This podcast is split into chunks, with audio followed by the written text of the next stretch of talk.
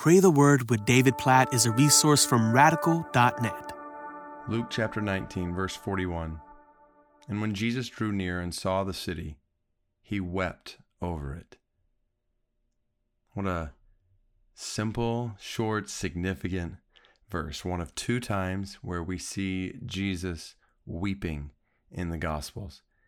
I think John chapter 11, verse 35, when Mary comes running out to Jesus, her brother Lazarus has died, presumably in part because Jesus didn't make it there in time to help.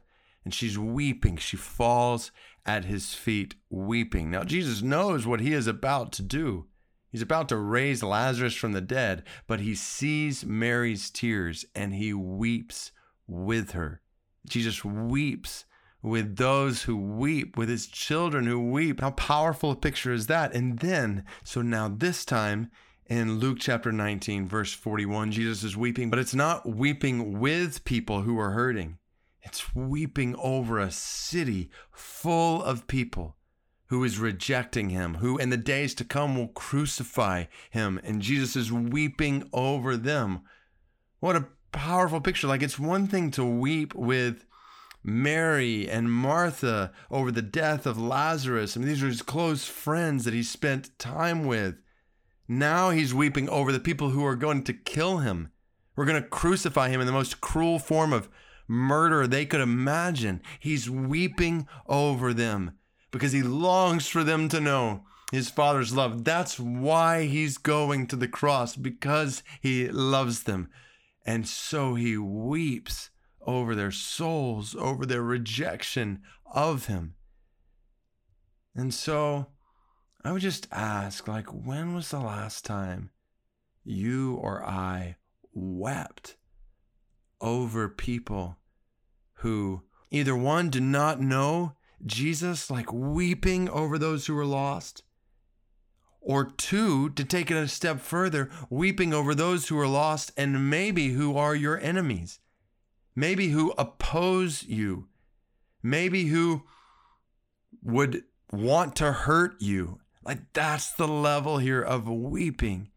So, God, we pray Make our hearts more like Jesus. Make my heart, I pray, more like Jesus. I pray that over every single person who's listening right now. Make their hearts more like Jesus. God, we want to feel what you feel. We want to feel your compassion, Jesus, for those who are lost, for those who are lost, whom we love right around us, and those who are lost who we may be prone to hate that we may be tempted to despise in some way. God, give us Christ like love for even our enemies. God, we pray you would bring us to tears. Do this work in our hearts such that when we think about, when we see, when we pray for those who are far from you, whether they're right around us or far from us, whether they're close to us or there's actually a lot of distance, not just geographically, but relationally between us. God, we pray for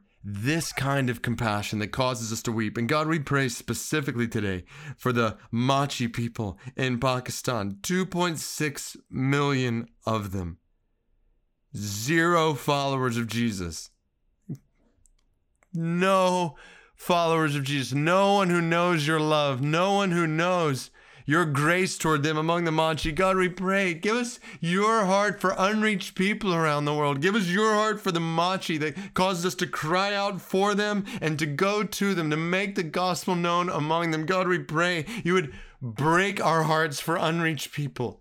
Break our hearts for people right around us and far from us. God, bring us to a point where Luke 19:41 is a reality in our own hearts where we are weeping over the lost, weeping with compassion over even our enemies. Oh God, make us more like Jesus, we pray. In his name. Amen.